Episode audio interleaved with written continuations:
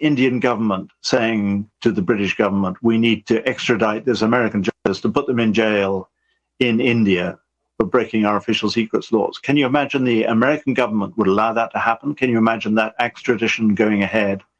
So, uh, as Jen Robinson was just saying, it's all very well for people who think of themselves as proper journalists to uh, sit this one out.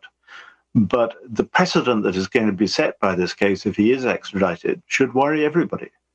Do you think it's valid to make a comparison, for example, with Evan Gershkovich, the Wall Street Journal reporter, who's been imprisoned by Putin in Russia.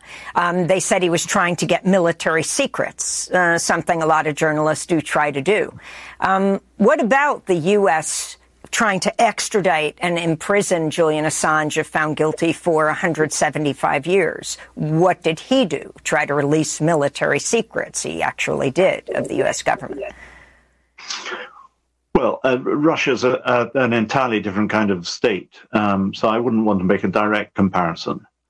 Um, but I think there is the problem about uh, official secrecy uh, and the nature of the ability that Edward Snowden revealed of now complete control and surveillance and monitoring of populations. Uh, and uh, somebody has to keep these people accountable. They have the power of life and death over us. They have the power of captivity and freedom. Uh, and anyone who's read George Orwell can see that, that, that, that the state that has that power needs to be monitored and I'm afraid what the governments are now trying to do is to frighten journalists off. Uh, in Britain, uh, you can now go to jail for 14 years as an editor to do what I did with Edward Snowden. Uh, and they've explicitly uh, refused to allow any editor the right to a, a defense. So you can't even explain why you thought this might have been in the public interest. So the danger is that people like Assange, like Chelsea Manning, uh, like the New York Times, uh, are going to be so discouraged from uh, doing what they should be doing that that we will be that this this kind of activity will be completely blind to it. Let's remember that it was WikiLeaks that helped Ed Snowden when uh, the authorities were uh, moving in on him in Hong Kong to get out of Hong Kong. He ultimately ended up in Russia and couldn't leave the airport because the U.S. pulled his passport. But it was WikiLeaks and Julian Assange who helped him get out. And talk about what you did in the basement of The Guardian. British government eventually came to us and said, if you don't uh, agree to stop publishing, we will stop you. And so it was, it was plain there. They were either going to injunct us or they were going to send the police in. Uh, so I told them that we would go on Ameri- uh, reporting from New York because the First Amendment is a very powerful instrument to defend the press, uh, which is what we did. And the, the, the quid pro quo was that we would destroy the computers that we had been using in London. I think that was just a piece of theatre. But it reminds us about why the First Amendment is so important and why we mustn't allow people to chip away at these protections that journalists have.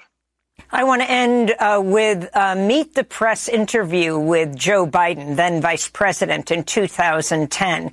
ABC host David Gregory questioned Biden about Assange. Should the United States do something to stop Mr. Assange?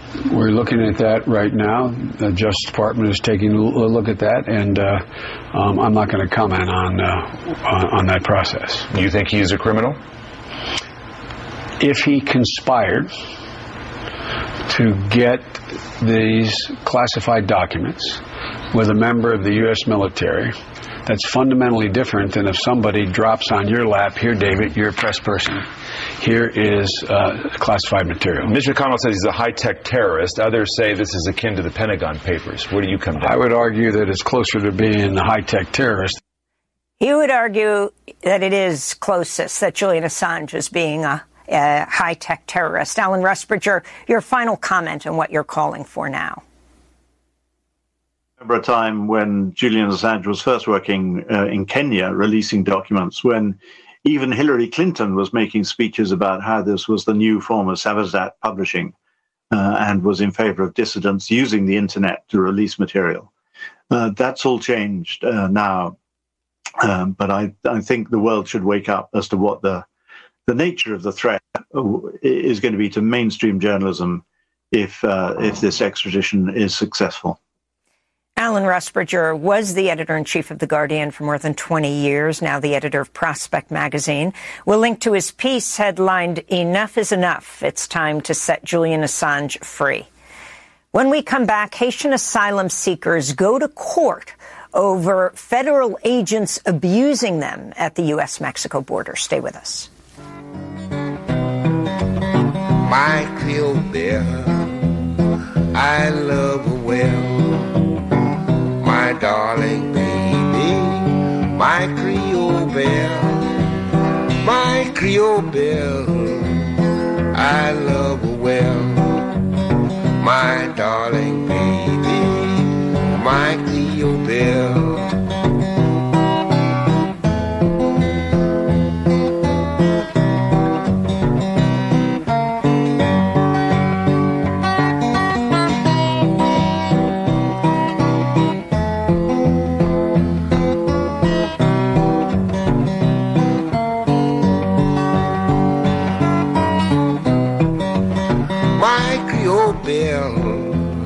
I love her well. I love My Creole Belle by the legendary blues singer and guitarist Mississippi John Hurt. Earlier this week, a fire destroyed the Mississippi John Hurt Museum in his hometown of Avalon, Mississippi, just hours after it received landmark status. The museum was built inside of John Hurt's home, a humble three-room shack with a tin roof that was about 200 years old. This is Democracy Now!, democracynow.org, the War and Peace Report. I'm Amy Goodman. A federal court in Washington, D.C. heard arguments Thursday in a lawsuit accusing the Biden administration of racial discrimination and rights violations of Haitian asylum seekers. The suit was brought by the Haitian Bridge Alliance and other immigrant rights groups in 2021 on behalf of 11 Haitian asylum seekers who described being abused by U.S. border agents as more than 15,000 people, mostly Haitian, were forced to stay in a makeshift border encampment on the banks of the the Rio Grande near the Acuna del Rio International Bridge in Texas. Photographs and video footage from 2021 showed Border Patrol agents on horseback chasing, grabbing, whipping Haitian asylum seekers in Del Rio and sparked widespread condemnation. One border agent was heard screaming obscenities at asylum seekers there in Texas, including children. Hey, you use your women? Is This why your country you use your women for this. You go, go. After the attack in Del Rio, Texas, President Biden condemned the quote horrible treatment of the Haitian migrants and promised a swift investigation. It's outrageous. I promise you, those people will pay. Order. The investigation into what occurred has not yet concluded. We know that those images painfully conjured up the worst elements of our nation's ongoing battle against systemic racism. That was Mayorkas in 2021. During a news conference last year, journalist April Ryan questioned Mayorkas about the attack by Border Patrol agents that sparked national outcry. The southern border is not just Mexicans, it is Haitians, it's Africans, as we've seen, particularly with that issue with the Haitians um, being whipped with the reins or the horses what is there? Well, let me just uh, correct you right there because actually, actually, the investigation concluded that the whipping did not occur. I'm sorry, I, I saw it differently. They were whipped with something from the horse. One of the plaintiffs in the lawsuit is Mirard Joseph, who was photographed as a Border Patrol agent on horseback, lashed him with split reins, grabbed his neck, and gripped Joseph by the shirt collar. After the assault, Joseph and his family were detained, then deported to Haiti. For more, we're joined in Washington, D.C. by Guerline Joseph, co-founder and executive director of Haitian Bridge Alliance, an immigrant advocacy group that provides humanitarian assistance to Haitians and other black immigrants from the Caribbean and Africa.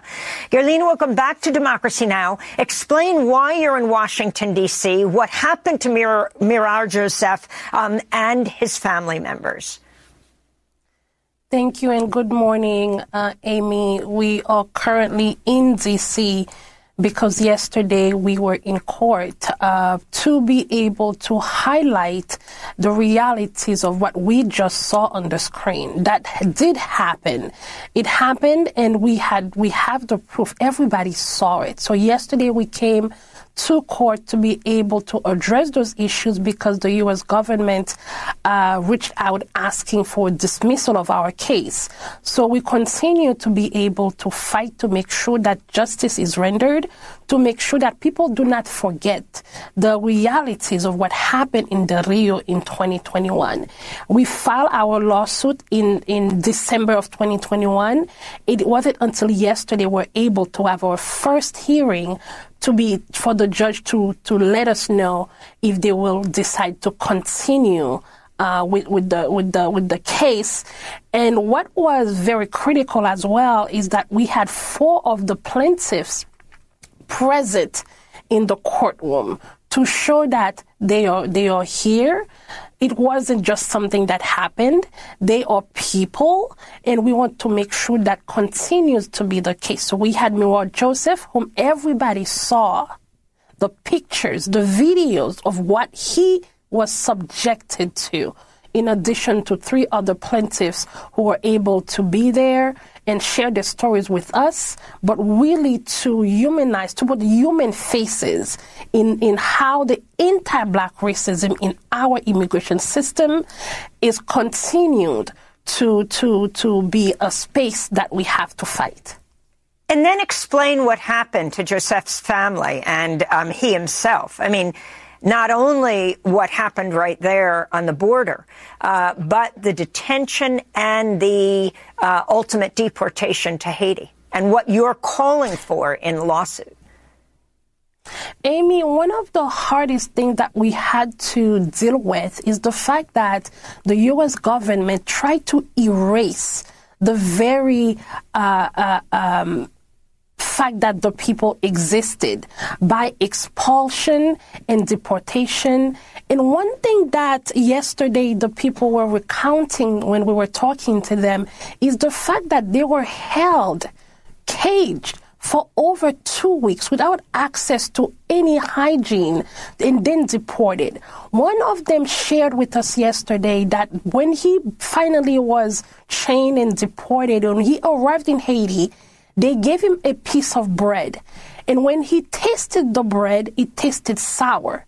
It wasn't until later he realized that the taste of the, the taste that was in his mouth did come from the bread, but from the fact that he was held without access to brushing his teeth for so long.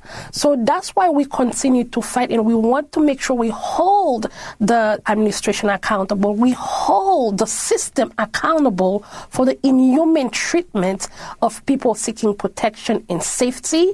And Mirard and the 11 uh, other plaintiffs are representation of the 15,000 Haitians and other people who were under the bridge in the inhumane injustice and mistreatment uh, that they received in the abuse and the violence of deportation and expulsion.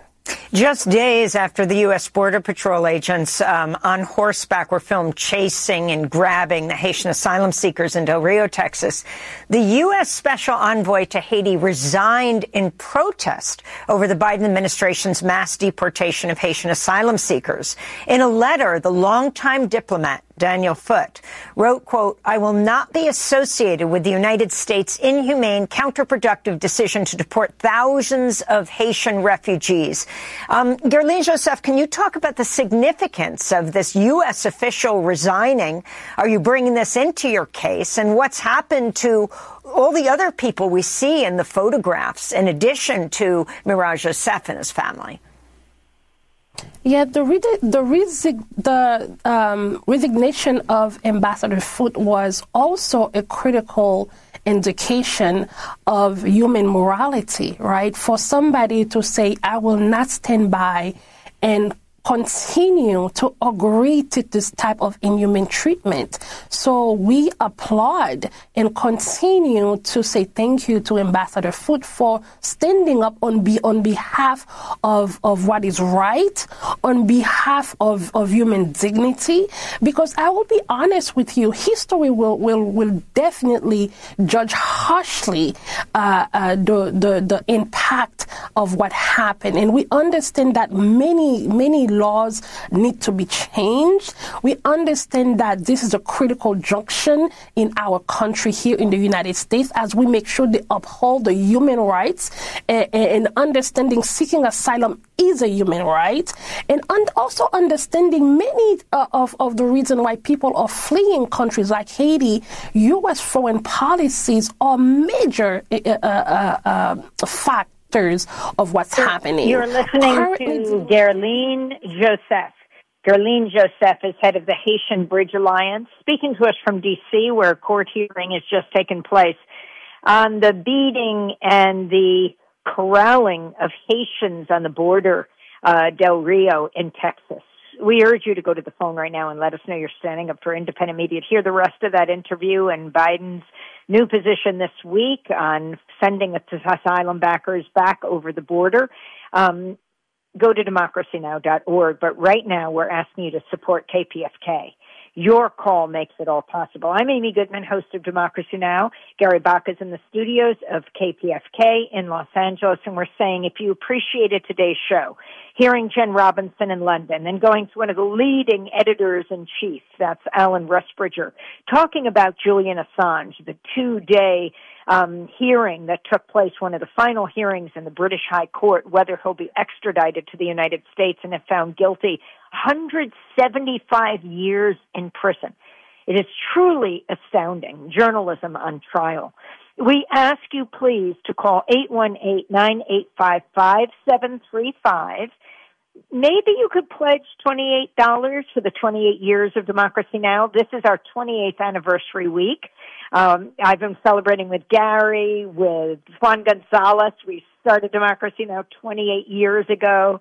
Um, and think about all the voices you have heard, whether we're talking with Ben Crump yesterday about the 59th anniversary of the assassination of Malcolm X and what are the documents, hundreds or the thousands of do- documents that are still not been released around New York police and FBI involvement in that assassination why haven't they been released? Couldn't be on national security grounds. We were talking almost 60 years ago. Couldn't be even on privacy grounds. The um, uh, Malcolm X's family is demanding that they be released.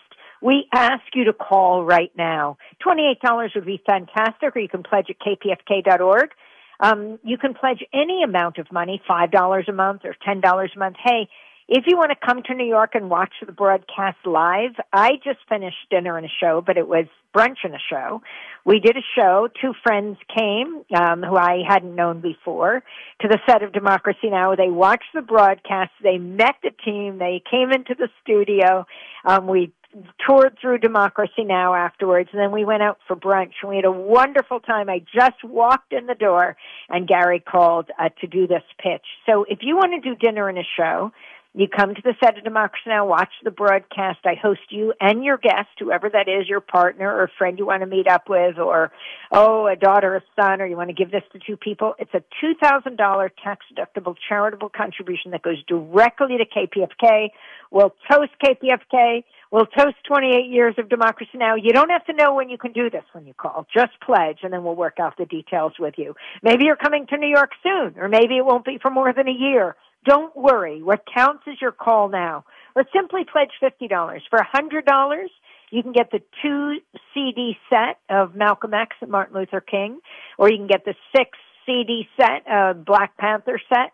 You can get the six CD Malcolm X set, his speeches and debates over the years. I mean, the Pacifica Radio Archive has an amazing collection. It's $180, it's $200, it's 240. But what counts is your call right now, 818-985-5735. We only have a minute. Or go to kpfk.org. Hi, Gary. Hi, Amy. Good morning. Good morning to you and Zazu. I'm surprised uh, Zazu's not going crazy there. Uh, but uh, we, uh, what do you pledge for, folks? What do you pledge for? You pledge for accurate investigative reporting, and that's what we donate for. 818 985 5735. Even though this is a free service, KPFK is always here for you. All you have to do is turn on that radio 90.7 FM and we're here. We are commercial free, but we need members like you to support Democracy Now!